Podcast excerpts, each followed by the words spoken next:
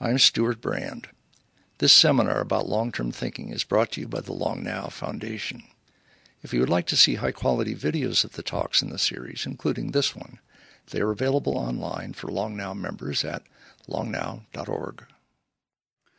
Good evening. I'm Alexander Rose, the Executive Director at the Long Now Foundation. I just wanted to update all of you on a bit on the funding for this program as well as the funding for our other programs.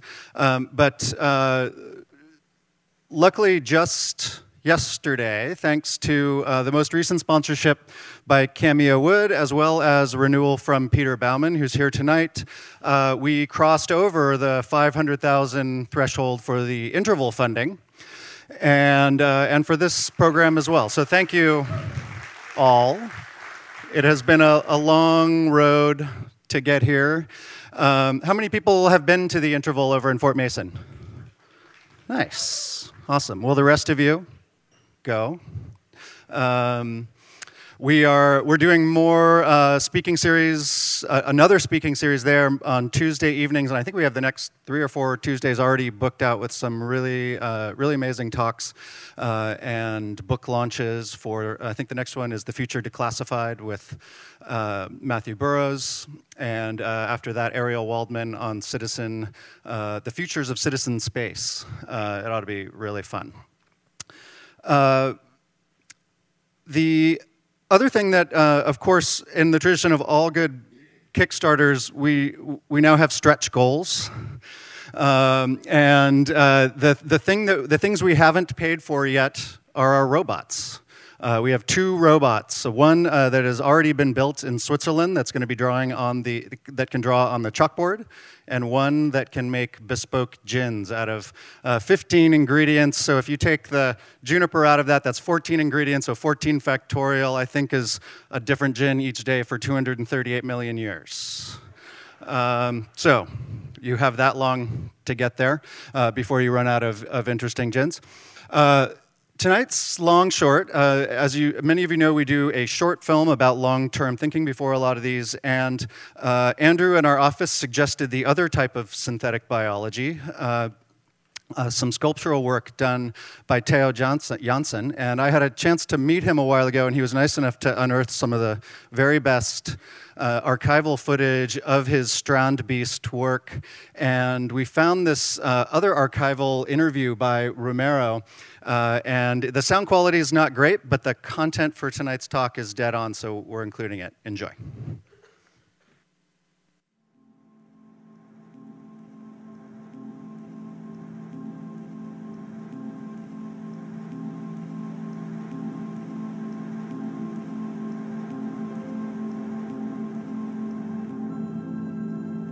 My name is Theo Jansen, and I work since 22 years. I try to make new forms of life. And these forms of life are not based on protein, like the existing forms of life, but I base my basic material is this plastic tubing, which we use in Holland for cables in houses. At the beginning was that I used PVC because it was cheap and so available.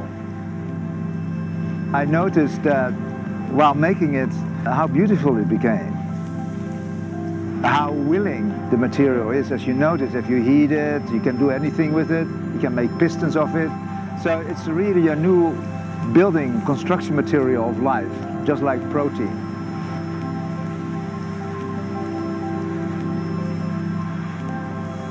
So I tried to make everything of this plastic tube, and then that became sort of animals which could walk. And these animals, they don't have to eat. They get their energy from the wind. And I want them to live on the beaches in Holland.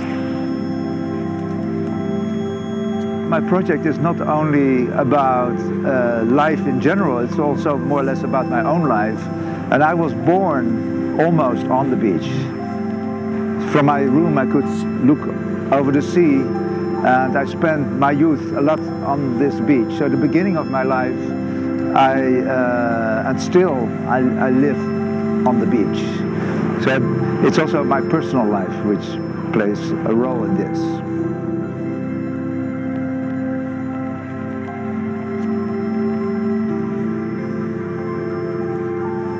Life itself gives me inspiration. I'm very surprised, we all are surprised that we are here, I guess. I'm surprised every day that I exist. I wonder where it all came from. So I studied the evolution theory, and Darwin could give me, is my inspirator. Our social structure is based on the social structure of animals. We have lots of habits which come from the monkeys. Also, I feel that I'm a monkey. I'm just an animal with all my strange habits. I try to solve the secrets of life. I know I won't solve anything, but at least you can solve some secrets to have more insight in how it all came that we are here. The strange thing of these animals, they seduce humanity somehow. So they seduce humanity to take care of them. So I hope that once you and I are gone, that our children and grandchildren will take care of the Strandbeasts.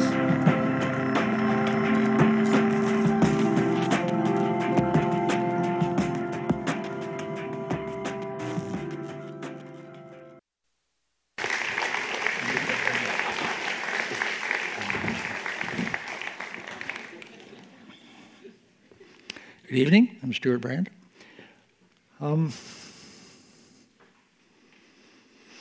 They say it's supposed to be a biological century.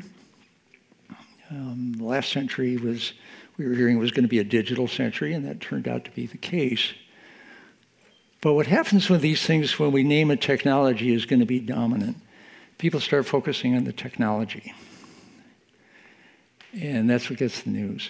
But if you want to know where the technology is going, and if you want to affect where the technology is going, don't focus on the technology. Focus on the people. Especially focused on the youngest of the people who are either interested in the technology or might become interested in the technology. And if you watch what they're doing, especially in the pre-commercial world, where people are just trying stuff, trying things that appeal to them. This is before there's customers, before there's manufacturing, it's just trying stuff. Then you'll know where the technology is going. And if you want to engage where the technology is going, you engage with those people. That's Drew Endy's strategy, and he's here to talk about it. Drew.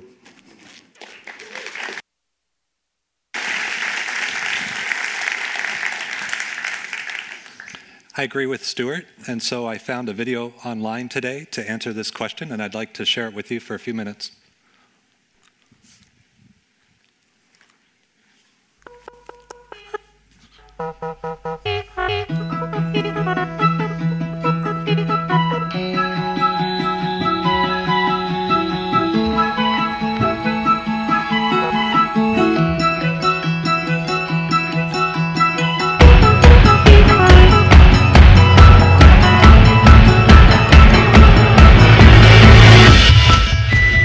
I'm Swati, and I'm the team leader for the Cornell University Genetically Engineered Machines team.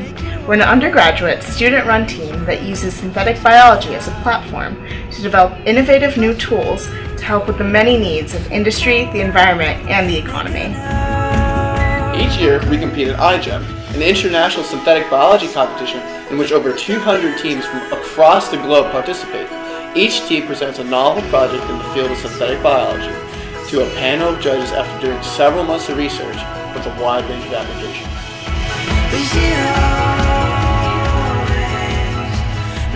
In 2012, we constructed a field deployable biosensor, SafeBet, to detect arsenic in wastewater. This project placed in the top 16 internationally and was awarded Best Solution to an Oil Sands Problem from the Canadian Oil Sands Leadership Initiative.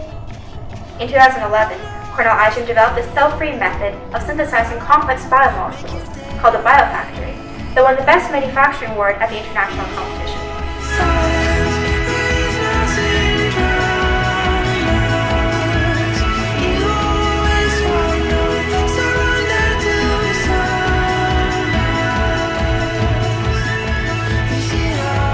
We were inspired to work with fungi by Ecovative, a company in upstate New York that produces a biodegradable styrofoam substitute from fungi such as Ganoderma.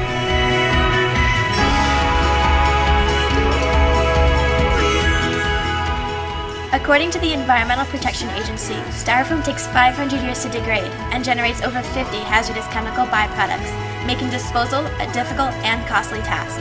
The EPA has identified styrofoam as the fifth largest creator of waste. Currently, the material is banned in over 200 cities across America. This list of locations will soon include New York City and the state of Massachusetts. We're working with the Chinese medicinal mushroom Ganoderma lucidum.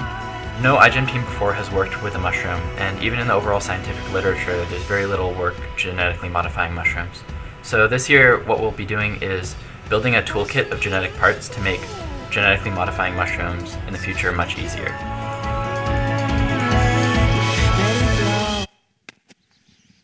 There are hundreds of these videos. You can find them online on YouTube and where you wish.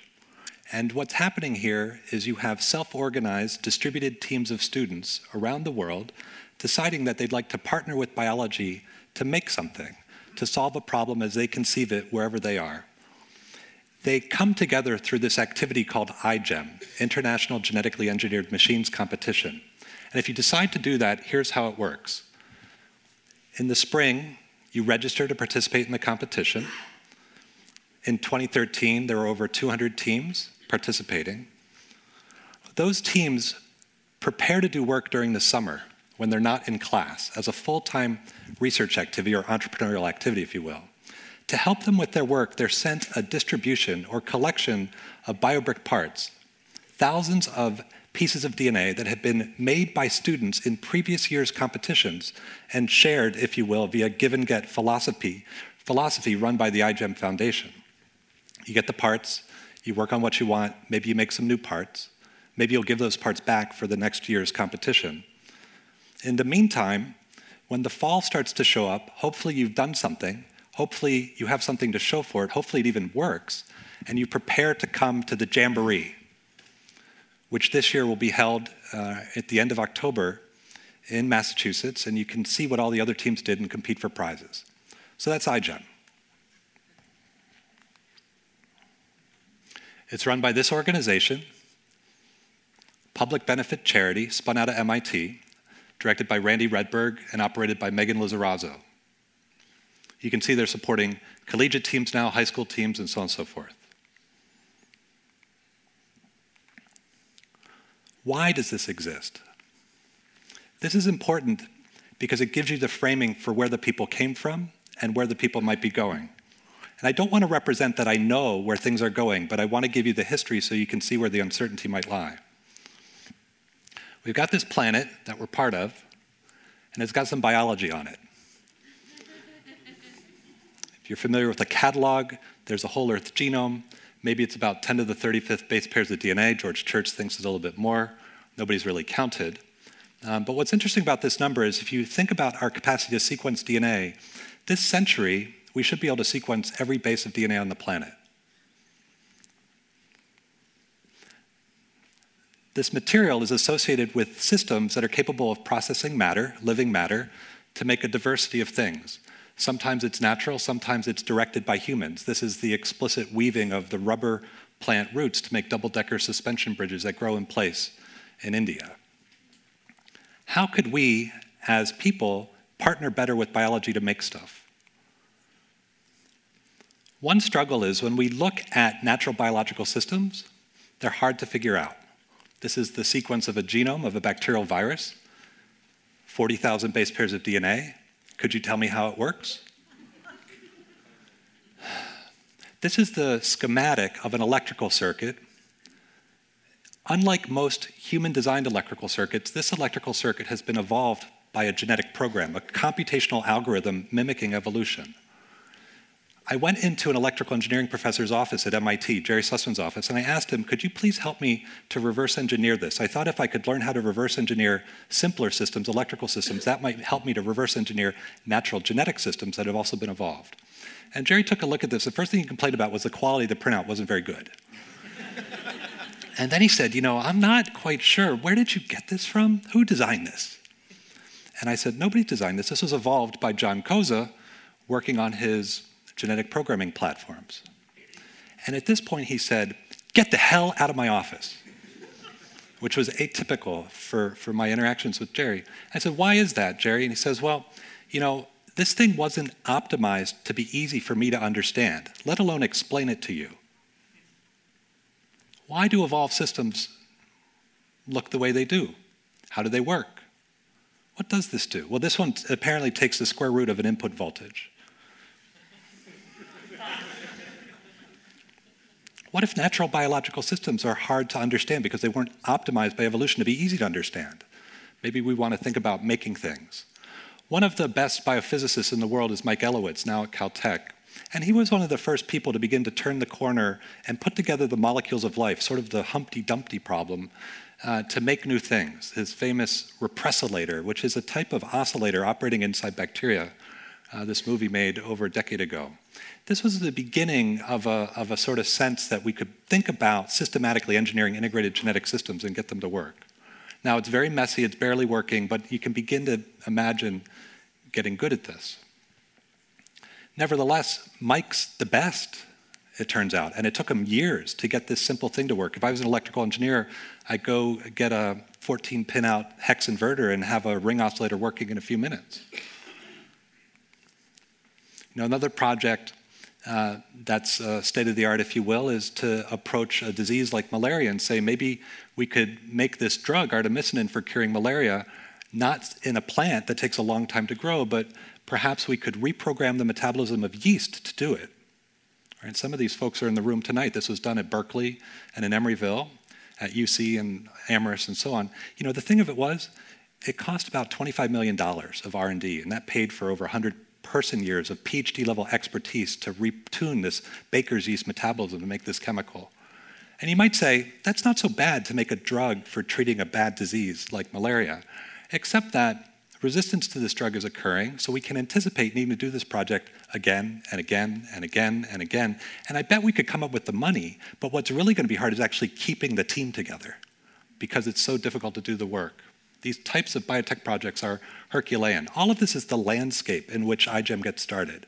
We don't understand the natural systems. They don't appear to be optimized to be engineerable. And when we do biotech projects, it's crazy hard. I can keep going. You know, what could I imagine doing with biotechnology? Well, I'm going to posit we haven't even gotten very good at that. If I have an object like this in my front yard, what's it good for? It grows pine cones. In Menlo Park, we grow 500 pounds per person per year of garden clippings, which come off the plants and go into the compost heap and But in a town of 32,000 citizens, that's 16 million pounds of matter compiled from the atmosphere every year. 16 million pounds of matter is quite a lot of self-assembling nanotechnology. As an engineer, I do nothing with that. If the world's chip supply is a billion chips per year and each processor weighs a gram, that's about 2 million pounds or 1/8 of the manufacturing capacity of Menlo Park. Maybe I could imagine growing a cash crop of computer chips on my pine tree. Take a long time, more time than I have. Maybe there's a different way to do it. But you see what I mean? We haven't imagined what most of biology might make, in part because it's too hard still. Why is it still hard? Pop quiz. Not many people are working to make it easy. Business or politics are cultural systems select for solving problems right away and not making it easier. It could be actually physically impossible to get good at engineering biology. The damn stuff could be too hard to work with. It's so different. Some are a combination of the above, something else, I don't know. Well, let me give you my anecdotal evidence. Before my time, there was a paper published by the president of MIT talking about, let's start a new major in biological engineering at MIT. This is 1939. It's just a few years after the Rockefeller Foundation started investing in physicists and others working in biology, which leads to molecular biology and genetics. Damn it, this didn't get started. So when I was at MIT, we weren't preparing to celebrate the 70th anniversary of a successful program. How about out west? Well, Cal started a program in bioengineering. This is the textbook from the Introduction to Bioengineering course offered by the faculty at Cal. When we were starting things up at MIT, I said, why don't I take this book and steal the solution for the undergraduate major, since they've already figured out that's what good engineers will do. If the problem's already solved, you reuse the solution. I started reading the book. I didn't have to read very far. In the third sentence of the preface, it reads, when we talk about bioengineering here, we're going to exclude genetic engineering, that is, systematically changing phenotypes by changing genotypes, as a declarative non sequitur that's not further revisited. Maybe most of, there's a good book, there's lots of good things, you know, medical imaging, x-rays, artificial joints, right? Things you would want are in this book, but not genetic engineering. This is decades after San Francisco helped invent genetic engineering, by the way. It wasn't any better at Stanford. Maybe the engineers haven't been working on it. How about politics? Well, I'm going to submit for consideration that biotechnology is a technology of last resort. If we could solve problems, if I could cure a disease you have with nuts and bolts or some type of technology that I know how to use reliably, I'd do it. It's going to be cheap, it's going to work. When I go to solve problems with biotechnology, they're sort of my last chance to solve the problem. Cure the disease right away. Make the drop-in biofuel yesterday. Right? Fix the environment. Do something desperate. For example, I found myself testifying before the Energy and Commerce Commission in the House, and the ranking Republican, the Honorable Joe Barton from Texas. What would he want? What would be his miracle application of us biotechnologists? What would a politician want? Oil? Money? Votes! Could you engineer a genome that would predispose folks to vote Republican? It's a smart question. And then maybe, remember that third option, perhaps it's physically impossible to take living matter and make it engineerable in the way we're familiar with, right? This stuff, right, is different. It's actually just different. I've got self-mixing molecular systems. It's kind of like this weird goopy jello, and that's because there's atomic scale thermal noise. Schrodinger was totally freaked out about that. These things copy themselves, right? It's not like these objects here, which we have to make a replacement object. Directly copy itself. That's incredible. And when you look inside them, it's not like we're stamping out the same features, you know, the transistor over and over and over again a billion times. Almost every molecule is different or could be modified or combined with other molecules in other ways so that things are just qualitatively distinct, the heterogeneity and complexity is beyond what we're familiar with. And oh, by the way, if you actually make any incremental progress in the affirmative in response to this question, everybody freaks out. Maybe it's impossible. This is the context that sets up iGEM, all right? Even though we have huge successes in the initial deployment of genetic engineering and huge controversy, we don't have a lot of systematic engagement within the educational or research universities around this puzzle of could we make living matter fully programmable or fully engineerable? What would that even mean? DARPA commissioned us. This is the Defense Advanced Research Projects Agency, the agency in response to Sputnik, established to prevent technical surprise, and now their mission is to create and prevent technical surprise. They commissioned us to explore this question of could you make biology easy to engineer and how would you do it? And you can find the full briefing I gave to the director of DARPA in October of 2003 here.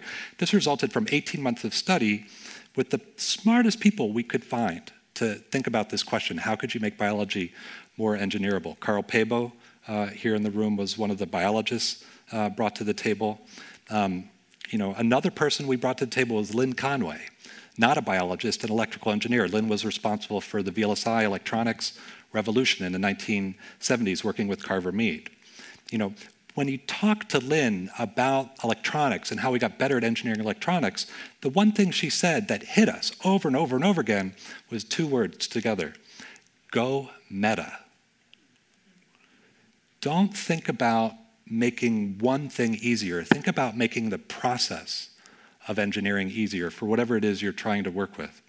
Now, this is the course that she ran in 1978, where she brought students together at MIT to get access to silicon wafer fab through new tools that made it easier for people who weren't associated with the fab itself to design electrical systems that could then be built and have a good chance of working on the fab line. So we worked and worked and worked, and we came up with 3 recommendations, and I'll make it simple for you. We focused on this cycle, the core of the engineering cycle. No matter what type of engineer you are or what you're working with, once you figure out your intent, what your goal is, you've got to design something, you've got to build it, you've got to test it, you've got to debug it, and go around the cycle over and over and over again. And so we asked, how could we get better at this for living matter? And we said 3 things. Number 1, get better at printing DNA, DNA synthesis, so that you could separate design from construction. Somebody was an expert architect for this wonderful space, somebody else was an expert builder to make the space, and they specialized in design and construction. Let's do that for biotech. Let's develop standards, as you'll see later, that result in coordination of labor, enabling people to share. That's going to become essential. And then we'll borrow this idea from computer programming called abstraction. Could we organize functions in a way that will allow us to manage biocomplexity? So you go back and read what we wrote in 2003. We said these 3 things: separate design and fab with synthesis, coordinate labor with standards, and manage complexity with abstraction. I think it's important to write things down so you can hold yourself accountable to what you were thinking. So then what? Well, 2003 was a tricky time to propose getting better at engineering biology. In the United States, we're operating in a security regime. We had the anthrax attacks just 24 months previously. There's not a lot of great expertise or familiarity with biosecurity at the time, and perhaps even still today. And so the briefing and everything that might normally lead to systematic public programs in doing this, just the opposite. These things went over like a lead balloon. We went back to campus, we tried to figure out what to do, and we observed something. Although we didn't have a lot of money, what we had a lot of was students. They were a renewable resource. And it's interesting, you've got to imagine being a teenager matriculating at a top engineering university, and the university is representing to you that you could potentially earn a degree in biological engineering. If you're a teenager, it's the 21st century. What do you expect to learn? All you have to do is listen. And the students would say things like, I would like to cure diseases. I would like to make the environment better. You go, fine, fine, everybody wants to do that. Why biological engineering? And then they would say, well, I think you could teach me how to design living organisms. If I'm an electrical engineer, you teach me how to design and build a computer. Surely a biological engineer could teach me how to design a life form. And Spore, the video game was out, coming out or something. It made sense. And then I want to debug existing programs, right? So that you teach me something about that. This is what the renewable resource is presenting. Created a big problem. We didn't really know how to teach that. And maybe we still don't know how to teach that perfectly well. That's absolutely true. And so we were faced with this question, do we go away for 50 years or however long it takes and figure everything out and then come back and teach? Or do we admit to our students, we don't know how to teach this, but it's important to learn and maybe we could work together? We took the second approach. And one of the reasons we were able to do that is MIT had and still does, has this wonderful activity called IAP. There's a fall semester, and that ends in December. And then the spring semester doesn't start till February. What the hell happens in January? Whatever anybody wants. Some people go to Hawaii, but most people stay where it's cold, right? And anybody can offer a class on anything. So we decided, Tom, Jerry, Randy, and me, to offer a class on blinkers. We're going to engineer genetic blinkers.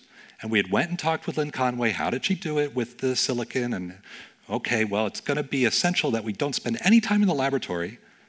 We're only going to allow the students to design genetic oscillators. That's it. And then we'll pay somebody else to build and test them. Now, there was a really nice gene synthesis company at the time in Bothell, Washington, started by an MIT alumni, John Mulligan. It was called Blue Heron. And they gave us the low, low price of printing student DNA of $4 a base pair. And I was able to raise $80,000, and that was enough to pay for 20,000 base pairs of DNA printing for the student designs. So we said, okay, we can do this. We got some students. Remember for later that lady sitting right off left center in the middle. We ran into a problem. When the students finished their design work, instead of adding up to 20,000 base pairs of DNA, the designs added up to 30,000 bases of DNA. It was going to cost me 120 kilobucks or $120,000 to print the DNA, $40,000 I did not have. Tom Knight, here in his earlier career as an electrical engineer, had come up with something that allowed us to solve this problem. Idempotent vector design for standard assembly of biobricks. This is Tom's invention of the idea of standard biological parts, or biobrick parts. And with hindsight, you know, it's a technology of a decade ago. It's not perfectly modern. But for the time, it was absolutely radical. It was a way of organizing genetic objects such that the simple operation of combining one object with another object was the same for any two objects you wanted to put together. And once you put two objects together, it resulted in a composite object that could be treated like any other object. That's what idempotent means. The operation produced something you could reuse in the same operation. And this had to do with restriction sites and the boundaries around DNA, and there's lots of problems with it, but damn, it was better than nothing. And what that meant was, when this other guy, Randy, observed Tom's invention and our budget problem, he then made a leap. He said, you know, that team over there with their oscillator design, they need a DNA binding protein that does blah, blah, blah, blah, blah. But I don't know what that is, because he's the guy who did TCP/IP a long, long time ago in the butterfly processor. I just know that that thing, that piece of DNA they need over there, that's the same piece of DNA this other team needs. If only there was some way for them to share the part, we'd only have to build it once. We just have to get the people to cooperate. We have to get the people to coordinate labor and share. And so Randy said, hey, everybody, I have plenty of numbers. And he started handing out numbers for people's different DNA widgets. And then we looked up which numbers encoded the same stuff, and that resulted in cost savings. Instead of $120,000 at the DNA printer, it was $57,000. I was now $13,000 under budget. We hit the print button. And guess what? It took me 6 weeks to hit the print button, because there is no print button in 2003. I have to manually cut and paste each sequence of DNA into some horrific web form, and then it wants me to triple check it, and each time the sequence is coming back at me as raw text, and it's just T-A-T-A, C-G-A, C-T-C, A-C-T, A-G-A. I'm like, I hope I got it right, because it's $4 a bit. Every letter is $4. It took me 6 weeks to hit the print button. It took 6 months for the DNA to come back. It's because we broke the factory. The things the students were designing, they couldn't build half of them. We had to debug that. Whew. Another decision. What do? We decided, who cares? Let's just teach the class again. We're having a good time. It was really an important decision, right? Because it was October. We taught the class in January. It's now October. We just gotten all the DNA back. We weren't going to have time to test anything. So we decided to teach it again. And this time, instead of blinkers, we call it polka dots. And I found earlier today the actual advertisement we put up around the campus. Tired of evolving? Make new friends. Right? Come work with us. Right? And we got some more students. See the students? We got four more students. We got 20 students. Now, I have to point out something here. Initially, iGEM is in part motivated, what will become iGEM is in part motivated by learning by building. You know, we're of a time where we're learning about biology over the last century by taking it apart and seeing what the parts are, but we can also learn by building and tinkering, right? And there's something important about that as a complementary scientific approach. But there's another thing happening here, which is play, frivolity. In the context of culture, right? If I were to begin a different conversation saying, how many people are totally satisfied with how biotechnology has gone to market? Our culture of biotechnology, the politics of biotechnology, do we have it right? And this way of thinking here, man the player, woman the player, is a way of maybe reminding us that if we want to get to the biotechnology we wish for, maybe we have to play and create culture associated with that first. I mentioned that in passing. Remember, this next iteration was polka dots. Well, that was a lot of fun. And so we didn't even wait another year. Now, importantly, we got all the DNA built within a month. We'd actually solved that problem. We had learned it was right to iterate and keep going. And so we didn't even wait another year. That summer, we said, let's have some friends and have fun with our friends. So we got 5 schools together, and it was called the 2004 Synthetic Biology Competition. And those 2 folks up in the front there, now faculty, but at the time students, they got something to work. Not just that they built it, they got something working. They made photosensitive E. coli, so you could take photographs and plates of bacteria. And they had a Nature paper associated with that. So we had a 20% success rate in terms of projects. That was cool. And so it happened again. And Randy Rettberg, the fellow who had plenty of numbers, taught us that if you're filling a vacuum, and we were filling a vacuum, the vacuum we were filling was nobody was offering a postmodern curriculum in genetic engineering. You had a world of people, young people, who understand that life has already taken over the planet. It's a nanotechnology that actually works. And geez, if we could only get a little bit better at engineering it, we could make things. But nobody was helping them on-ramp into that space, let alone acknowledging that we're still, even though there's all these experts and Nobel laureates and this and the other thing, we're still kind of bad at doing this, so maybe we should work together at getting better. There was a market for that. You didn't need an advertising budget to get to that market, you just had to be honest. So 13 teams came. The next year, 40 teams came. And Randy just drove the expansion of this by being correct. The students in 2006 became self-aware. They made a world map of where they were coming from so that they could figure out who wasn't having fun with them. Southern Hemisphere is underrepresented, China's missing. Students travel. The students in China then invited us, hey, why don't you come to Tianjin, give us a primer. So here are the top 6 universities in China begging us to spend a weekend with them. How could they participate? 5 of them showed up the next year. The team from PKU won the competition. Got a little bit bigger, a little bit bigger, got a little bit bigger. This is the biggest auditorium at MIT. So I won't show you for now the next photos.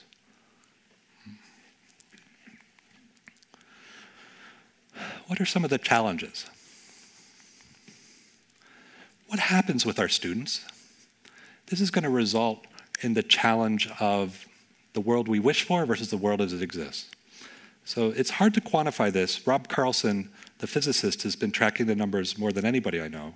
And he represents, and now the White House represents, because they're using Rob's numbers, that 40 years after the invention of genetic engineering, domestically, genetically engineered products on our markets add up to 2% of our economy. And it's coarse-grained into foods, medicines, and stuff. Stuff meaning things like the enzymes in your soap to make better soap. And it's been growing. This is a technology economically that didn't exist in this product category a generation ago. Well, our students feed into this. The iGEM alumni, if you will, feed into this. Is it what we wish for?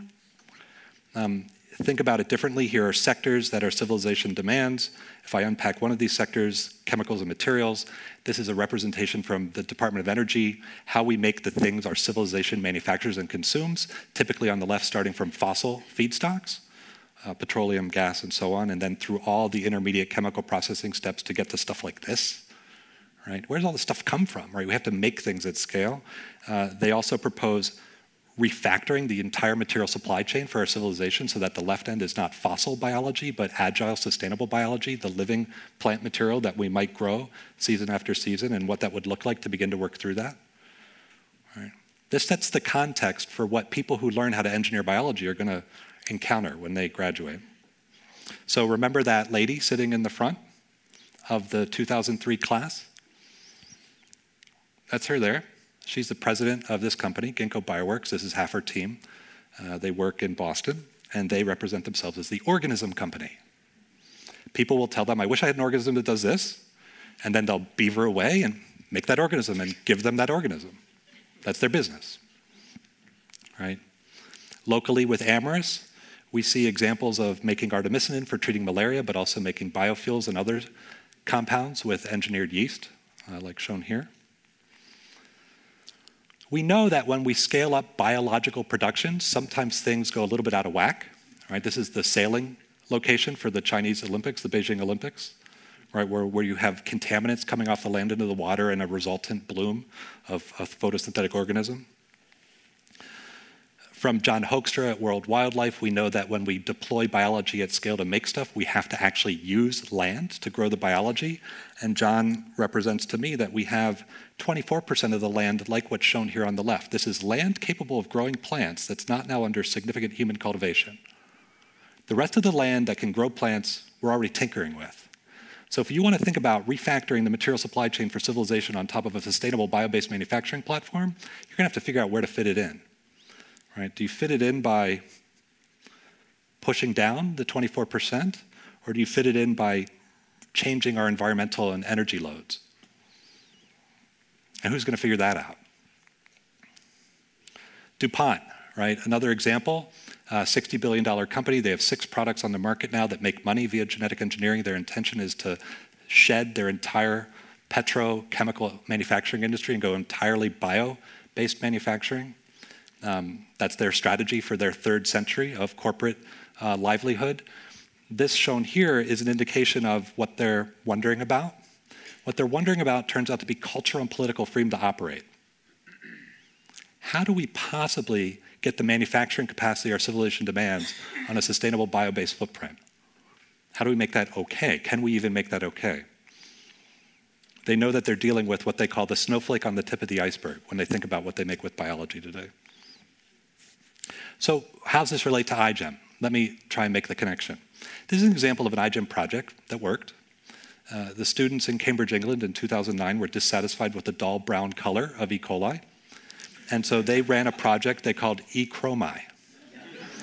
They were able to, with $25,000 in capital, with 10 teenagers in 16 weeks, engineer 7 biosynthetic pathways making the pigments shown here, from red on the left to purple on the right.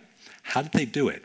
Half the DNA parts they needed to make these biosynthetic pathways they got for free at the start of the summer from the previous students' work in the iGEM BioBricks collection. The other half of the DNA they needed, which was custom, hadn't been done before, was printed for them by DNA 2.0 in Menlo Park, because the founder and president of DNA 2.0 was a graduate of Cambridge. Gave them a good deal. Okay, what would you do with living pigments? They didn't know. They were nerding out, right, in the lab so much, but at least they recognized that they didn't know.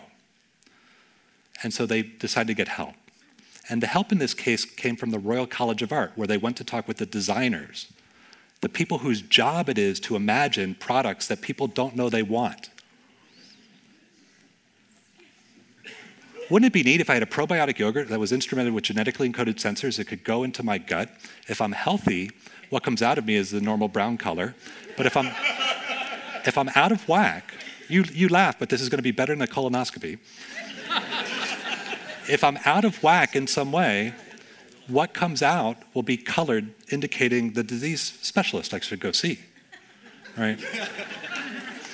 The designers called this the scatalog. Now, you'll notice that there's a number here next to the brand name. The brand name's going to have to change. The number is 2049. This is the year the designers in London thought we would be ready culturally. Technology, we could probably get to this much faster. Right? See how there's a little bit of a mismatch between food, stuff in medicine, and what we might imagine. To explore this, coming out of iGEM, we decided to commission a project called Synthetic Aesthetics, where we basically got $250,000 and used that to support an artist spending a month in a laboratory, and the biotechnologist then reciprocating and spending a month in the studio to just see what else might be out there. And I'll show you real quickly one of those 6 experiences. Sissel Talas, shown here, is a perfumer. Perfume from Berlin, and she worked with Christina Agapakis, then a microbiologist at Harvard. Sissel shows up and she said, as a perfumer, I'm actually very excited about the smells of cheese. What are you excited about in the world of microbiology? Well, at the time, and of our time still, what's very exciting in microbiology is what's called the human microbiome, the fact that there are so many microbes on us and inside us, and they are part of us. Well, okay, let's talk about cheese. Cheese has microbes in it, and there's a great cheese shop next to Harvard called Formaggio's with their own aging cave and whatnot. So they went there in the first week of their residency, and they pulled core samples of the stinkiest cheeses and brought that back into the laboratory in test tubes, and they started streaking out the cheese samples to see what microbes grew and to do determinative bacteriology on all these cheese microbes. But because they're in a microbiology lab, and the microbiology lab's excited about the human microbiome, pretty quickly they have this conversation to Christina and Sissel, and the conversation goes like, some of these cheeses are small batch artisanal cheeses. They're made by human beings who have hands and who work manually with the material. And on their hands is skin, and on the skin is microbes, and there's microbes in the cheese. And what is the relationship between the cheese microbiome and the human microbiome? Now, if you didn't have this tinkering culture, right, you'd probably take a scientific approach of sequence everything and then use the computers to line up the patterns, and you declare what the relationship is. But tinkerers are going to do things a little bit differently. They're going to say, well, we don't know, so let's tinker. Let's go around the Harvard campus and collect samples from our colleagues' skin of microbes. Let's go to the farm and get raw goat milk. Let's inoculate 48 bottles with samples and then grow some cheese.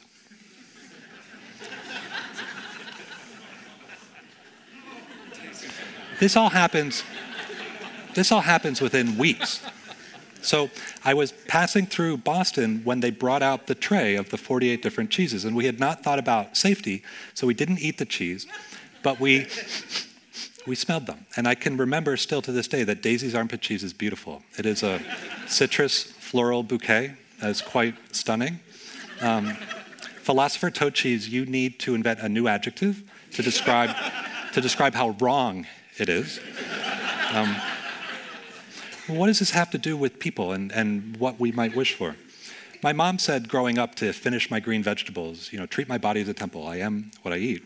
This project reversed that for me. It said, we eat what we are. I was having dinner that night with a banker from Fidelity, and I thought I'd ruin his appetite by relating the story. And he had, perhaps with hindsight, predictably, just the opposite. He said, $1 billion market. Celebrity cheese.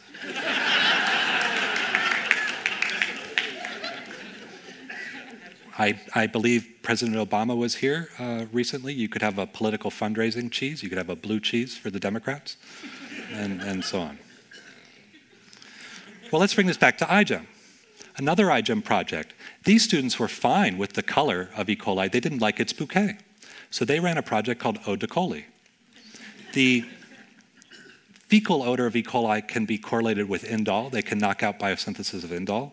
They can then add in genes and controllers that lead to, while the cells are growing, biosynthesis of methyl salicylate, which gives you a wintergreen bouquet.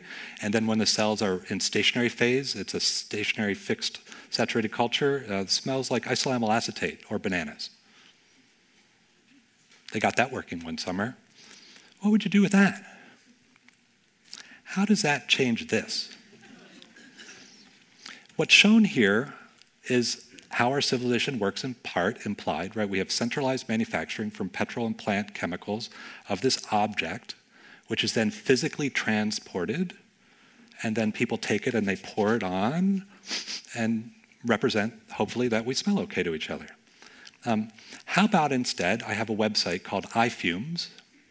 iFumes will allow me to download DNA sequences for 99 cents. The DNA sequences encode the biosynthetic pathways to make odorants. I fab that DNA wherever I am locally with my DNA printer. Remember, we want to separate design and fab. And then I slather that DNA onto my epidermal ecosystem, getting programmable perfumes. Still need Brad. Need a bigger marketing budget. Need to address issues of safety, backwards and forwards in ways that haven't really been dealt with yet. See how we might change material supply chains, see how we might remove transportation costs, right? It's interesting to think about. So one of the things behind this, which is powering iGEM, is this idea of standards, technical standards that enable coordination or exploitation of labor, depending on how they're deployed. And I introduced this to you formally here from an ancient example, the aqueduct in Segovia, Spain, where 2,000 years ago, people were able to coordinate labor to make this improbable artifact.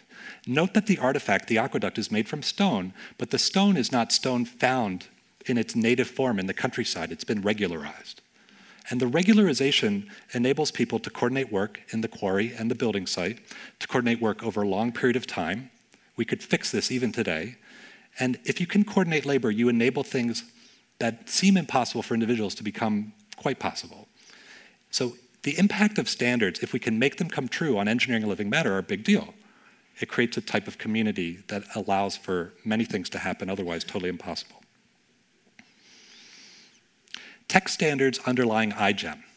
This is part of synthetic biology. There's four things. How you physically organize DNA to put it together. Tom Knight's original BioBrick standards is a fine example. There are many other. But just putting things together isn't what it's mostly about. You want the things, when you put them together, to behave as you expect. This is called functional composition, standards for functional composition. How you measure things. Does anybody know how long the Golden Gate Bridge is? In miles? What's a mile? Well, we know. What's a kilometer? We know. How about a smoot? Some of you will know, but most won't, right? So we need to coordinate how we measure stuff. And we need to coordinate how we represent things so that we can share information. This turns out to be hugely controversial within the technical community. If you're a professional researcher working at a company or in a university trying to get funding to work on standard biological parts, as this is playing out, tough, really tough. There's no such thing as a standard biological part, because in biology, everything is context dependent. You change the environment, the biology will adapt. You put things together in a novel combination, the biology will adapt. It'll be different. This idea that you're going to be able to type in a sequence of DNA or reuse a part, basically, and predict what is never going to come true. And then other more detailed claims, like ribosome binding sites. These are the control elements that allow you to print out a protein inside a cell. The idea that you're going to reuse these, the iGEM students are going to reuse them with different proteins, they're not going to behave the same. These statements are from really smart people, well-intentioned people, who are making these statements on the basis of a lot of good reasons. I don't have time to go into what's happened since in great detail, but I'll give you a sense of how things have been pacing. So, for example, if I want to do something like this in my research laboratory at Stanford, take a piece of DNA and flip it back. And I'm just going to need to print out 3 genes inside a cell to do it. Just 3 genes. You know, if I could do this, I'd have something like a 1, if it's pointing that way in the genome, or a 0. So this would be like a digital data register, a 0-1 register in the chromosome. When I set out to do that, it took us 3 years. It took us 750 attempts, 750 different DNA designs to get cells that were 0, or could be switched to 1, or could stay 1, or switch back to 0, and so on. So this idea that the BioBrick parts are going to work perfectly well, that they're like Legos, the critics are in a strong position when this starts. It turns out that the biggest problem around making standard biological parts, in my experience, was getting money to make standard biological parts. Adam Arkin and I wrote a paper in 1999 asking for money to make a collection of standard biological parts, and we kept writing and kept writing and kept writing, and in 2009, 10 years later, we were funded. And so as a joint project between Stanford and Cal, we ran the BioFab pilot in Emeryville, California, and we showed that, in fact, you could make standard parts for printing out genes inside cells. And these examples that people had used as you can never get reliable functional composition working, they're wrong. Now, we haven't figured this out for everything, but we've gotten to a point where we've shown that it's not impossible to make it true. The significance of this is a big deal. So remember I said it took me 3 years to get good at flipping DNA?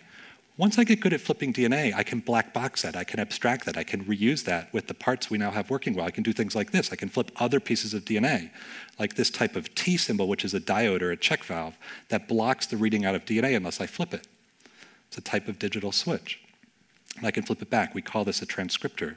And as soon as we had our DNA flippers, we didn't know we were working on this, but we had our flippers that worked really well, and we put it together in new ways. And then, you know, we said, what do we do with that? And we just started looking, and we found this guy from Cork, Ireland in the 1850s And, you know, he was thinking about stuff like language and how come we have these words like and or. And the reason we have these words is because the words like and or are useful. If it's snowing or raining, wear my jacket. And so useful are these words that we implement the equivalent of these words in any material we can engineer. I happen to be working at a point in time where I engineer in biology, so I'm going to take Mr. Boole, Boolean logic, and put that inside a chromosome, and all of a sudden I have a Boolean AND gate. I flip the first object, and I flip the second object, and that's an AND.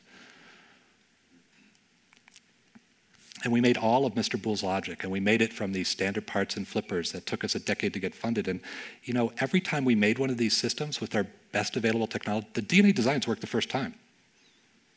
It took us 8 weeks, 12 weeks to do the research. It took us 20 weeks to publish a paper. First time I ever had off-the-shelf parts working. That's 2013.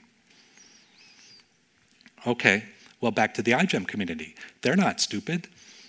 Right? They're going, we need to coordinate measurement, so let's get our meter sticks going. NIST is now, finally, through the Department of Commerce, coming on and developing the metrology platforms for doing this. Very recently, a big consortium of people published a paper on how to share information. They call it the Synthetic Biology Open Language platform. I would say 80 to 90% of the people doing this type of work are now iGEM graduates, if you will, because they've had the experience of coordination of labor and of sharing. Let me zoom out a step further and try and put this in a broader context. 40 years ago, genetic engineering was invented, cut and paste DNA, PCR comes around the same time, and sequencing comes. These are the core tools of genetic engineering. What iGEM represents, going back a decade now, is let's keep improving our capacity to navigate the design, build, test cycle. If we can sustain incremental improvements, our ability to design, build, test living systems, over time we'll get geometrically better at engineering life. We've done it with other material, we're going to do it with living matter. The tools are synthesis for separating design and construction, abstraction for managing complexity, standards for coordination of labor, and most importantly, let's not stop. I don't know what the other big categories will be, but this is what you see embedded within iGEM thus far. The reason this is important is it poses many challenges. I have no clue what the answers might be or where they lead to. And to introduce them, I'll invoke Bill Joy. So Bill is reported to have said the following. No matter who you are, most people work for somebody else. That's the simple version of Joy's law. That turns out to be true. iGEM's an example of this, and it's almost more true than I can imagine in biology and biotechnology. For example, most of the smartest biologists aren't going to work for me. This is relevant because most of biology is not yet discovered. This century, we will discover much of biology still. Most bioengineers are going to tune up the gizmos I need. They don't work for me either. The implicit question in Joy's law is, so what do you do about it? At Sun Microsystems, the answer was in part, invent Java so that indirectly all software programmers could work for Sun. That was interesting at the time. Well, if other people are discovering them and refining the stuff, most of the parts I want to use are going to be owned by somebody else. Most of the needs and opportunities for what I could make with biology somewhere else. Biology is very interesting because it's a distributed manufacturing platform. We have a civilization that has a lot of centralized manufacturing. But think about the bread machines, the yogurt cultures, right? The breweries. Who controls all of that? Well, mostly won't be you, even if you're DuPont. Most of the biomanufacturing capacity will be under somebody else's control. Most of the problems you're going to cause are going to hurt somebody else. Most of the bioterrorists are going to work for somebody else, right? To go back to what we were wrestling with a decade ago. And I'm sure you could come up with many other examples of permutations or variants of Joy's law. So how do we see this develop in a way that benefits all people on the planet? When I was applying for a job at MIT, we knew that we wanted to get our students engaged with doing this work, but we didn't know the best way to do it. So if you pull my file, what I proposed doing was starting a student competition called Phage Wars. Bacterial viruses to be engineered by students to compete with other student-engineered bacterial viruses. This was at the time where you had robot battles on TV. It would trigger a very strong adolescent response. It'd be fun. It'd be easy to judge. You'd add all the different designs to a reactor. You'd go out for dinner. You'd come back the next day, and you'd measure who has the highest population. You know, good thing we didn't go live with that. We consciously, for two reasons. One, it prescribes what people might work on, which is a big mistake. It doesn't have empathy and allow people to develop the things they want to develop for whatever's relevant to them. But also, it's sort of, is it constructive, right? Is it the type of culture we want to set in motion? And so here's just an ensemble of questions we wonder about. You know, who's going to lead biosafety? Not practice biosafety, but figure out how biosafety works. What's the plan for biosecurity in a world where somebody might intentionally misapply the tools of biotechnology? Remember, we shut down our offensive biological weapons program in 1970 during Nixon administration, just before genetic engineering was invented. How much could we make, right? We've got the land use issues. How much can we make with biology? How do we balance private and public wealth? Who gets to choose what's worked on?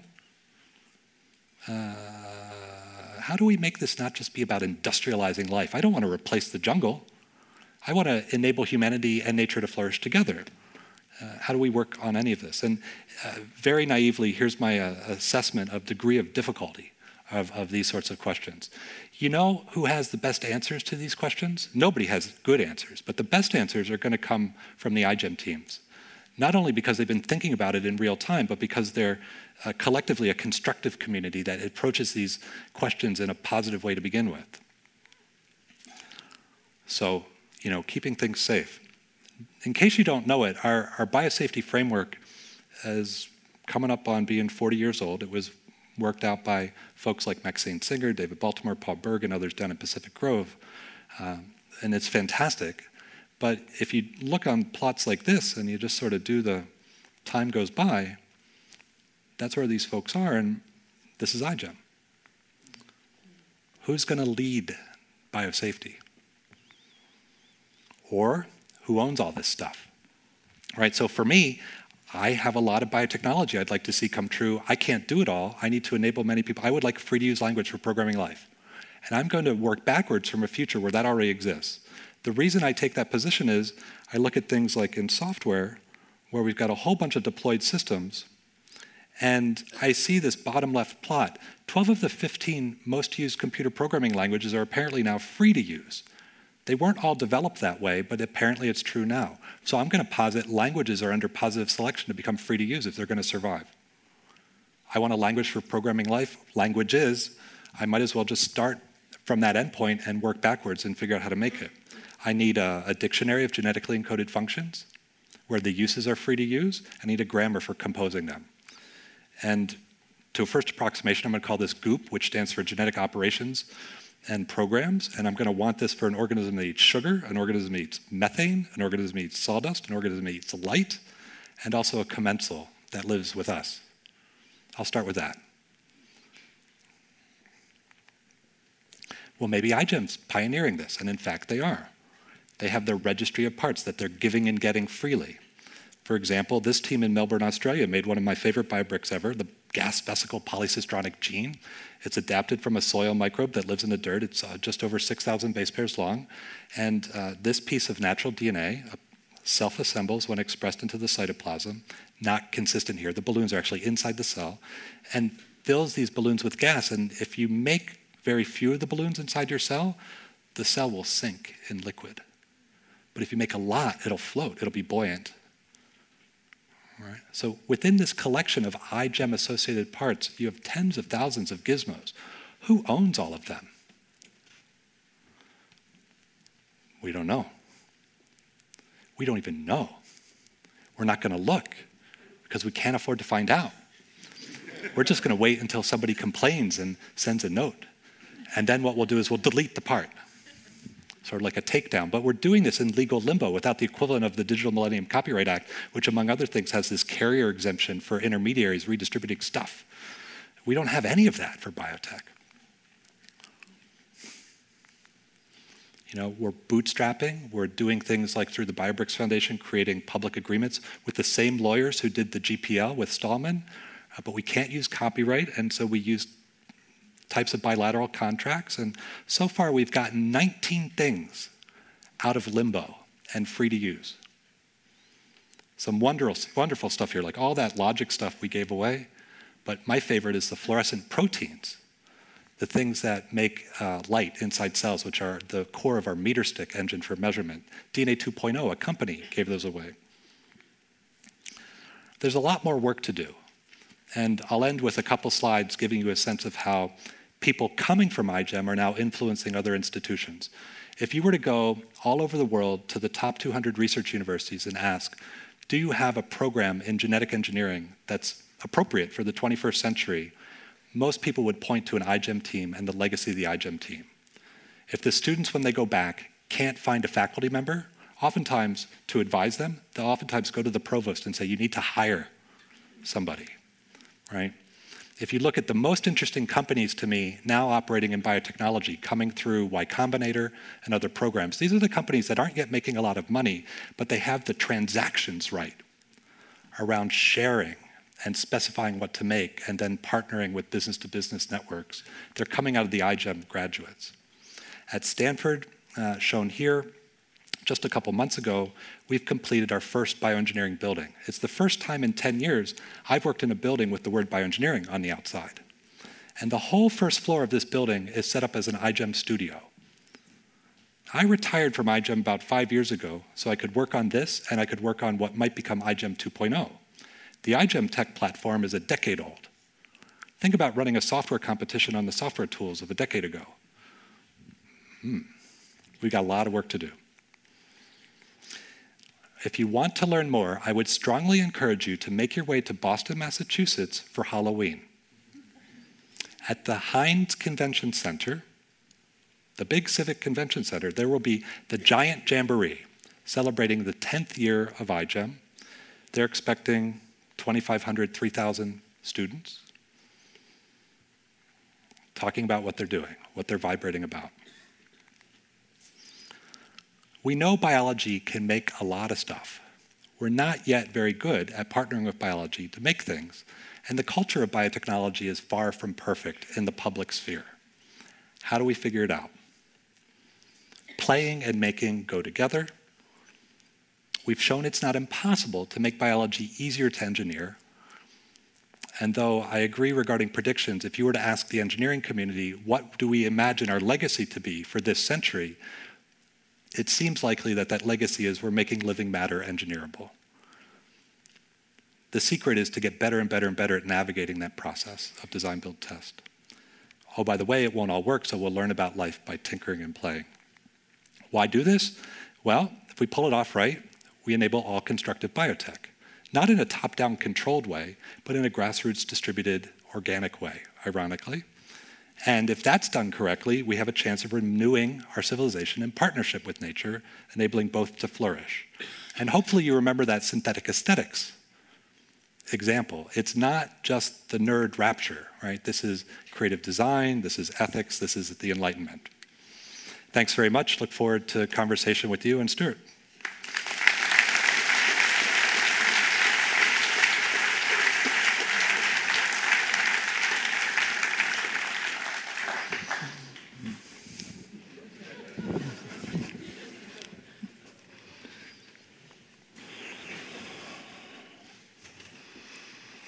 Bob Kopic asks, what could possibly go wrong when high school students are making new life at home? Nothing. Nothing. They're under strong negative selection to not do things wrong. What do you mean negative selection? What's the negative selection? So they all die when they do it wrong? That's right. So there's a cover of the Boston newspaper in 1977, right at the time when I believe Cambridge, the city council, had outlawed genetic engineering. And the newspaper cover said, botulism soup. It had a mock-up of a Campbell's soup can, and on the label it said recombinant DNA. Mm-hmm. And then in that magazine, they had instructions for how to clone the toxin gene in your kitchen, and you'd have the soup. Mm-hmm. What's interesting is, to my knowledge, nobody did that. Now that's because either nobody did it, or those people were under negative selection. Either way, self-erasing. So, but importantly, I think it's because nobody did it, right? I don't want to be naive about it, but you know, we do have a topic of biosecurity. Biosafety is a topic of culture. We can handle it imperfectly, but well enough. And we're going to have to take some risks to do anything, so it's okay. Might as well have the stupid die off, right? You said that. The real puzzle to me, Drew, is that coming up on 10 years, biotech is big news, big money. But iGEM has been the least reported tectonic phenomenon I know of.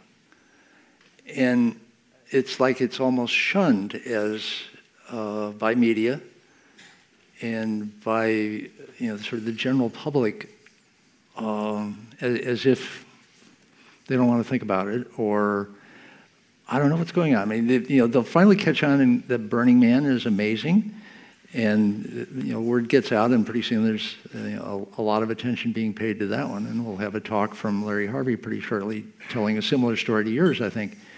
But iGEM, still huge as it is, global as it is, feels like some closely kept secret.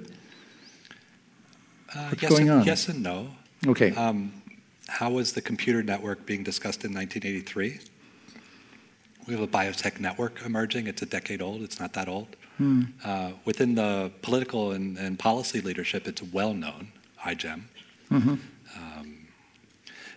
I think one of the puzzles with respect to... So do the corporations show up, the governments show up? Who comes to these things? Government. Say more. Minister Willits, the late, just resigned Minister of Universities and Research in the UK, mm-hmm. Studied iGEM backwards and forwards, and is basically directing hundreds of millions of pounds in public investment to make sure that Britain doesn't become a museum of 19th and 20th century technologies, right? Fully powering iGEM throughout the country. So you do have cases of civic leadership. He's an outlier.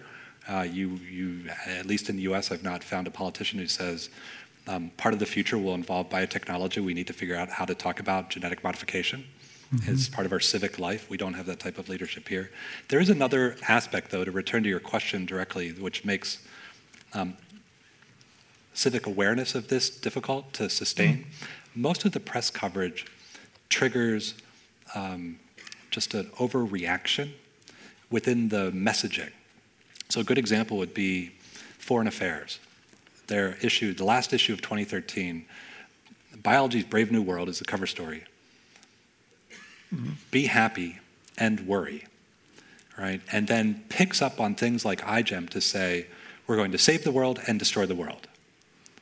Simultaneously, it's both the Rousseauian view mm-hmm. and the Hobbesian view of the state of nature and the state of man. Mm. And there's nothing in between. I call this the political or public messaging half-pipe of doom, where sort of you get pulled back and forth between these extremes. And the reason that's problematic is because A, it's not true, but B, it consumes all the bandwidth for communication. And the more interesting conversations that build up in the middle don't happen at all. Right, so somehow we have to, when people go around saying they're creating life, when they're reconstructing genomes, how about we just talk about what's happening? And that's not happening because of the polarization of the conversation, I would say. You see polarization in many dimensions, right? It's not just promise and peril, it's for or against. Mm-hmm. And things aren't so cleanly digital, right? And again, you have to get to the messy middle. So something about messaging hasn't got to that yet. So the messy middle is occupied by the tinkerers, mm-hmm. by the makers and the players. But the messy middle doesn't, you're saying, become part of the public discourse. Yeah. So what are you doing about that? Not worrying about it. Well, I'm here, right? I mean, but what do you want me to do about it? I think one of the... Go meta, come on. No, well, okay, so you know what the meta is? We give out stickers. So we had a big problem when iGEM got bigger in that we want to celebrate what people are doing, want to have fun. And so we give out prizes and prizes and prizes. And we went from 13 teams to 40 teams. We made the mistake of running out of prizes, and we only had 20 prizes. And so that meant half the teams didn't get recognized within the peer group. Mm. And that felt bad. So the innovation was medals. You could come to iGEM, and you could earn a bronze medal, a silver medal, or a gold medal. And it's not like the Olympics in that we declared we had an infinite number of medals. Everybody was eligible for medals. But to earn a medal, you had to satisfy the requirements, right? You had to design a BioBrick part to earn a bronze. You had to improve or measure a BioBrick part to earn a silver. You had to give back a part to earn a gold. And you had to do other things for gold, like address a policy issue, right? Many requirements for gold. Next thing you knew, many people wanted gold medals or stickers. And the reason that's relevant is they would then go home, and we'd start after the iGEM Jamboree to follow what was coming up on the news feeds, and there'd be a newspaper report from Texas somewhere, and they'd say, team from Texas A&M goes to MIT and earns gold medal, right? Or team from Tianjin University earns gold medal at MIT, right? And so it was the local press coverage that seemed more interesting, right? So that was going meta and scaling, stickers. That was a good one. And so I think the next thing is to hand out stickers or medals in those three categories to reporters based on the quality of do they engage the gray. That's interesting. And do they do they talk to an actual student or things like that. It's a good suggestion, and given the fact that people are spending a lot of money to reinvent what journalism looks like, it makes sense to me. I haven't seen any of that built into Thiel's investments or the Knight program for journalism. It makes good sense. We have to rescue that type of journalism. Since it's free, I'll take 10%. A version of this, Tom Ilkema asks, what do you tell Tea Party people? What do you tell people who are ultra-conservative in some sense, and all of this seems really dubious? Seems dubious? Well, I don't know. Maybe that's not the word. What do they think? Back in the day, when it was recombinant DNA, it was going to cause botulism. There was a reaction that had this kind of quality to it. Yeah. Whatever you're doing, you should not do it. Uh-huh. What do you say? For moral reasons? For religious reasons? For safety reasons? Okay, you probably get, reasons, are you playing God? And the answer is? The only time that's ever come up is when I went home for the holidays. Mm. And I have, on my father's side, three aunts who are formidable ladies, very smart, good bridge players, and devoutly religious. And they asked me, well, why are you doing all this? What's wrong with the DNA that God gave us? It was a good question. And I thought about it for a little bit, and I asked them, have you looked? Hmm. Now they want to get sequenced. Well, that's nice. Once people are sequenced, do they engage and start to feel that this is their science, not something that's... Could be. Yeah. I like that. Yeah, me too. Okay. Chris Camp wants to know, is it plausible scientifically and financially to create a caffeinated banana? So you can do biosynthesis of morphine is worked out. Not morphine, caffeine. Morphine too. Different type of banana. What I don't know, Stuart, and to the question is I don't know how difficult it would be to get that operating in a banana. And I presume that's doable, but I couldn't even give you an estimate on the fly of what that would cost. Okay, skip the banana. How about disintermediating poppies, which it's in the news today? Yeah. You want to explain that and who's involved and what that it portends? Conflicted, it's my wife, and she has a team that's worked for a decade now on biosynthesis of the benzyl isoquin alkaloid family of chemicals. It's a fancy word for things grown in opium poppies, so morphine and other stuff. And it's a complicated pathway of order 20 steps, so much more complicated than what most iGEM teams would work on. Mm. And they seem to have opened that up. So remember the Eau de Coli project and Brad Pitt and perfumes and thinking about rerouting material supply chains. What does it mean to do the same for basically anything made in a plant? And I would anticipate, if you want to consider the puzzle, that becomes possible within the next few decades, not just for the BIAs, the benzyl alkaloids, but most plant natural products. We don't have good tools for doing net assessments around, for example, changes in land use. Is it better or worse to grow a poppy on a field or sugarcane in another field and then reroute stuff? And then obviously there's control around material supply chains, right? So all sorts of stuff. Caffeinated yeast, I think one of an iGEM team project already done. Caffeinated bananas are interesting, other sorts of things. Yeah. Kind of a somewhat meta question here from Connor. What is the weakest leg of the current design, build, test cycle? Measurement. Say it again? Measurement. Measurement. Say why. There's a lot of things you'd like to measure inside living systems. Most of the measurement technologies we have now are destructive, which means you have to grow a lot of the cells or organism up and then grind it up and put it on an instrument like a mass spec or something that basically separates out the bits and pieces and tries to quantify it. So we, that first Apple thing that came in the wooden box from Steve and Steve, you could hook it up to a display, but imagine if you didn't even have that, right? And that's kind of how we're operating. It's desperately needed to basically make wetware, to measure wetware, so you can build in ways of quantifying what's happening inside a cell and have a cell tell you what it's doing with light. So that's why, for example, those flippers are nice. There's other types of tools for genetically encoded sensors that then transduce things into light. So test. Here's a way to quantify it. So I teach, I used to teach the laboratory course at Stanford in the new bioengineering major. So we have sophomores, they have no prerequisites, they have to design, build, test a living system. This is how I'm prototyping iGEM 2.0. It takes us 4 weeks to design with the students who've never taken genetics and come up with a 3,000 base pair design. It takes us 2 weeks to get the DNA built at DNA 2.0 in Menlo Park. And it takes us the rest of the quarter, 6 weeks, to test. And that's where most of the failure is. Designs, we always get to designs. 90% of our DNA is built successfully now, and 25% we get good measurements. All right. So you look at a company like Agilent, for example, the legacy of Hewlett-Packard. Not coincidentally, they're shedding their hardware business, which I believe to be a mistake, but they're to focus on bio-based measurement, right, for their future. So measurement is the hardest, in my opinion, in experience. A larger measure is sort of the one that goes along with things like Moore's Law, you know, the doubling of some named capacity every 2 years. Is there any equivalence like that in synthetic biology, do you think? It's represented with different brands, neither well-established.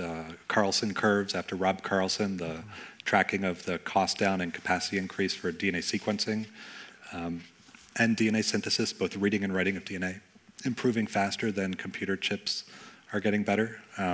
The significance of those two tools together is they make genetic material and genetic information interconvertible, right? So you can have a physical object of DNA, you can move that with sequencing, the information on a network, and then redesign it and remake it with synthesis somewhere else. So that's important for basically remixing information location, but in this case, it's important to drive distributed manufacturing. It's why iFumes is not merely a crazy fantasy. You could actually have online resources telling you what DNA sequences make what things, and then have that flow as information and manufactured locally, right? So if you're a company like DuPont, for example, to use them as an example, right? They're dealing with three large dimensions of ambiguity.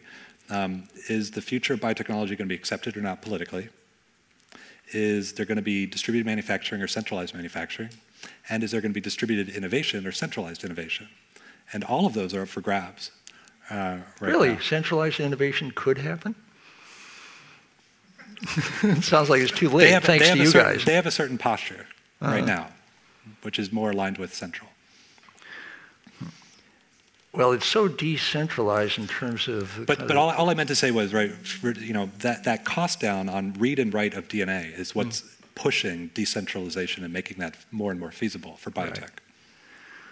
Right.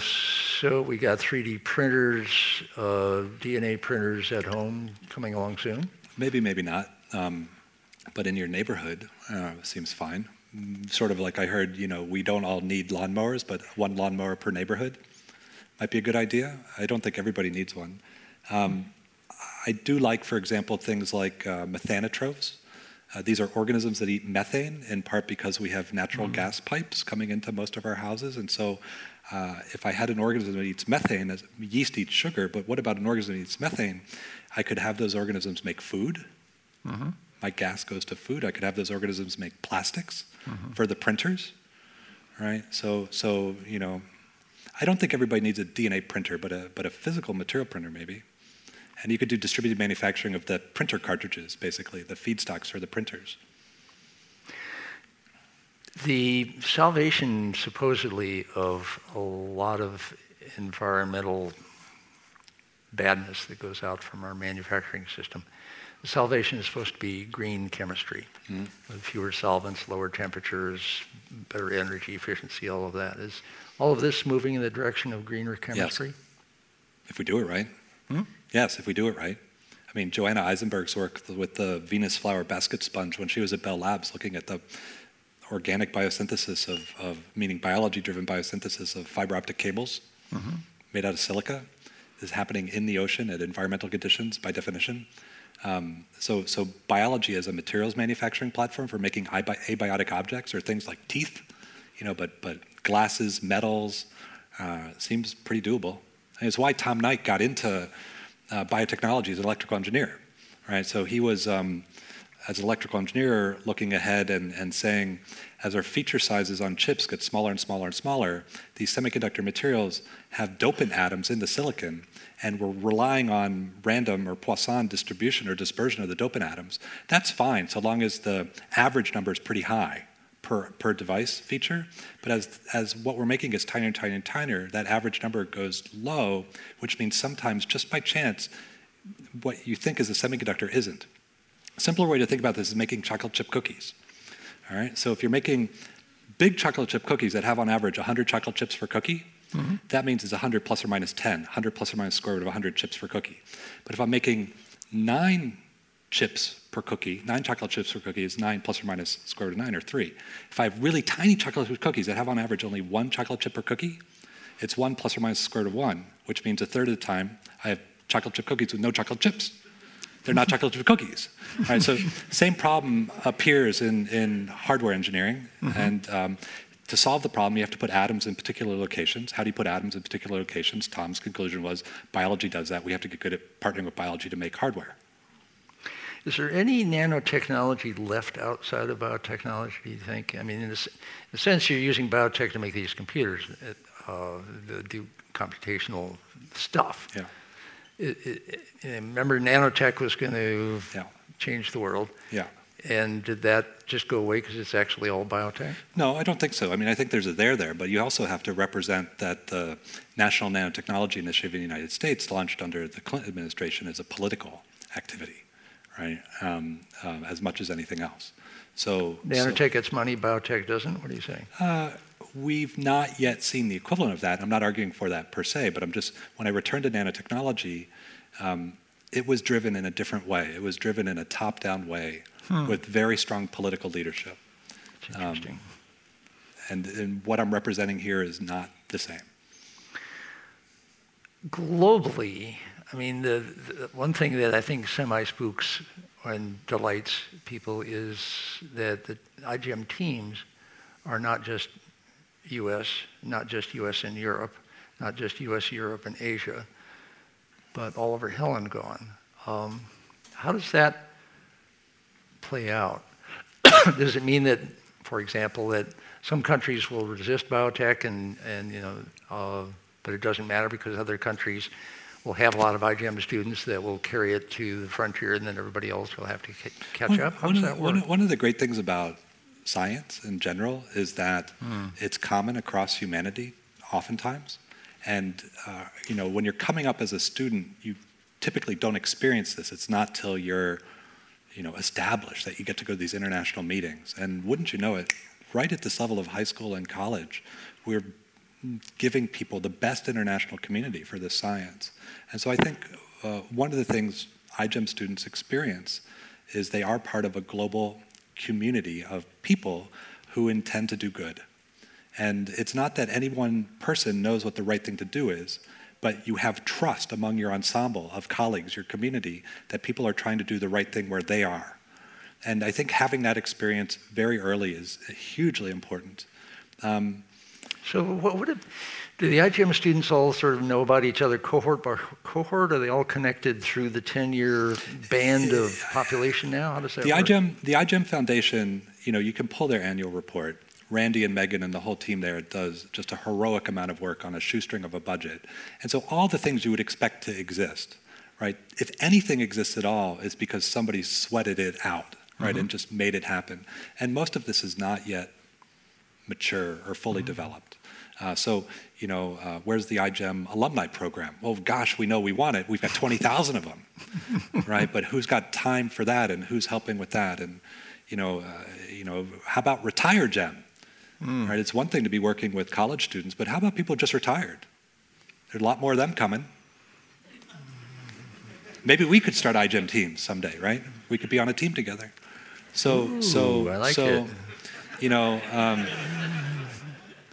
I think there's, check it out. All right, it's hugely impressive what they pulled off, and the fact that it exists at all is improbable, and a lot more could be done. Well, it's keeping its life and keeping going. And one final question from Ollie Blakely: how much does science fiction of popular culture influence these young scientists?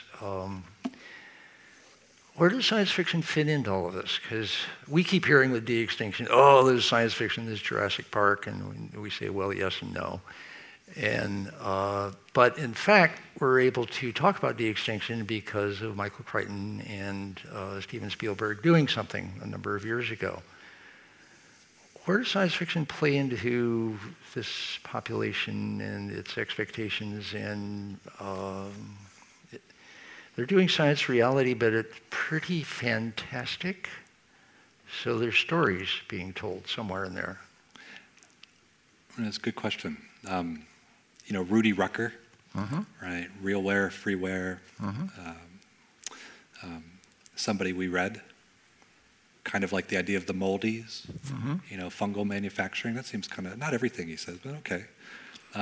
Roger Brandt, who was a mentor for a time, a huge fan of science fiction, had the biggest science fiction library I've ever seen. Mm-hmm. He would organize meetings, and Greg Bear would be there.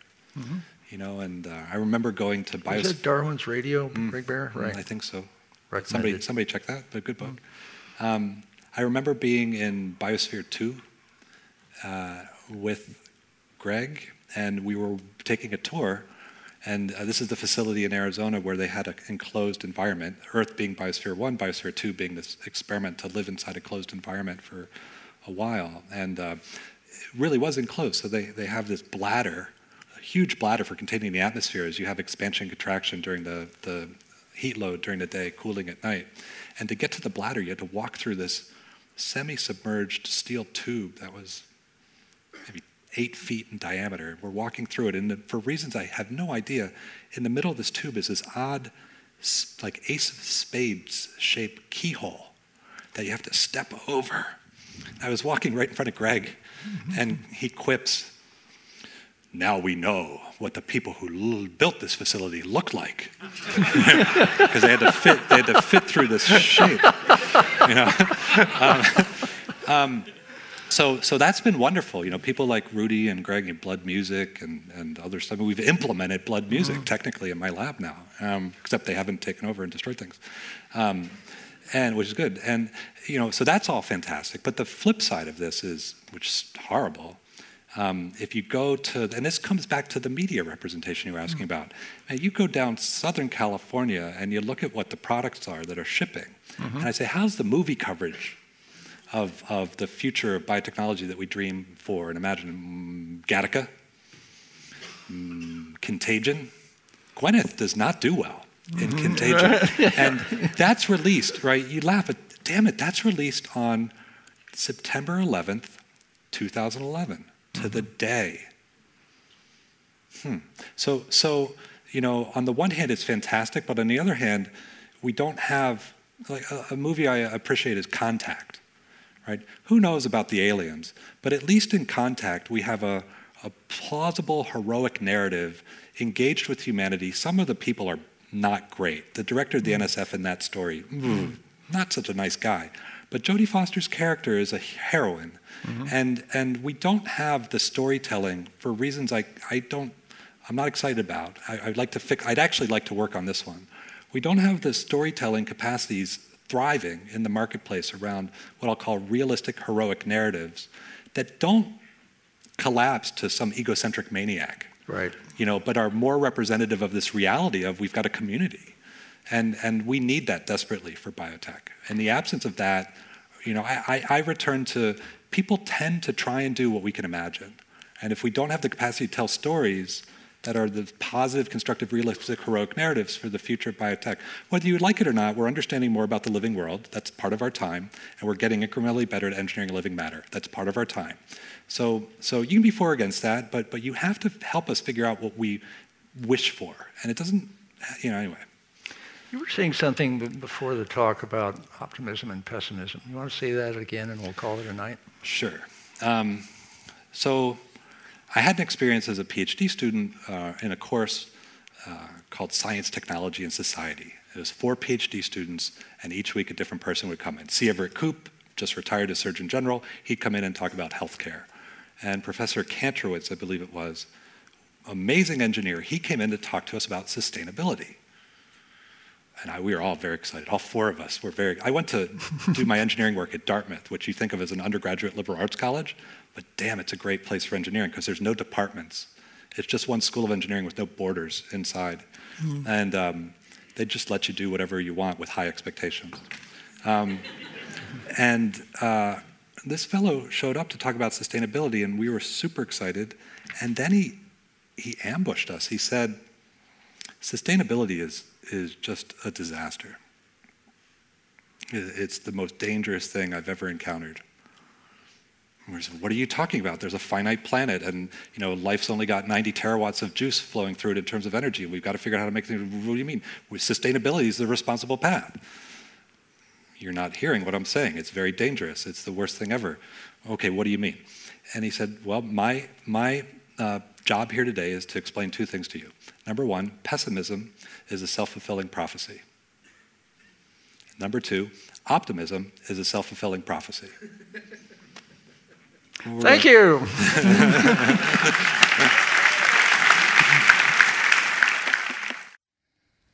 This seminar about long-term thinking was brought to you by the Long Now Foundation. Thanks to Fora TV, you can see high-quality videos of the talks online by joining Long Now as a member at longnow.org. Thank you for listening. I'm Stewart Brand.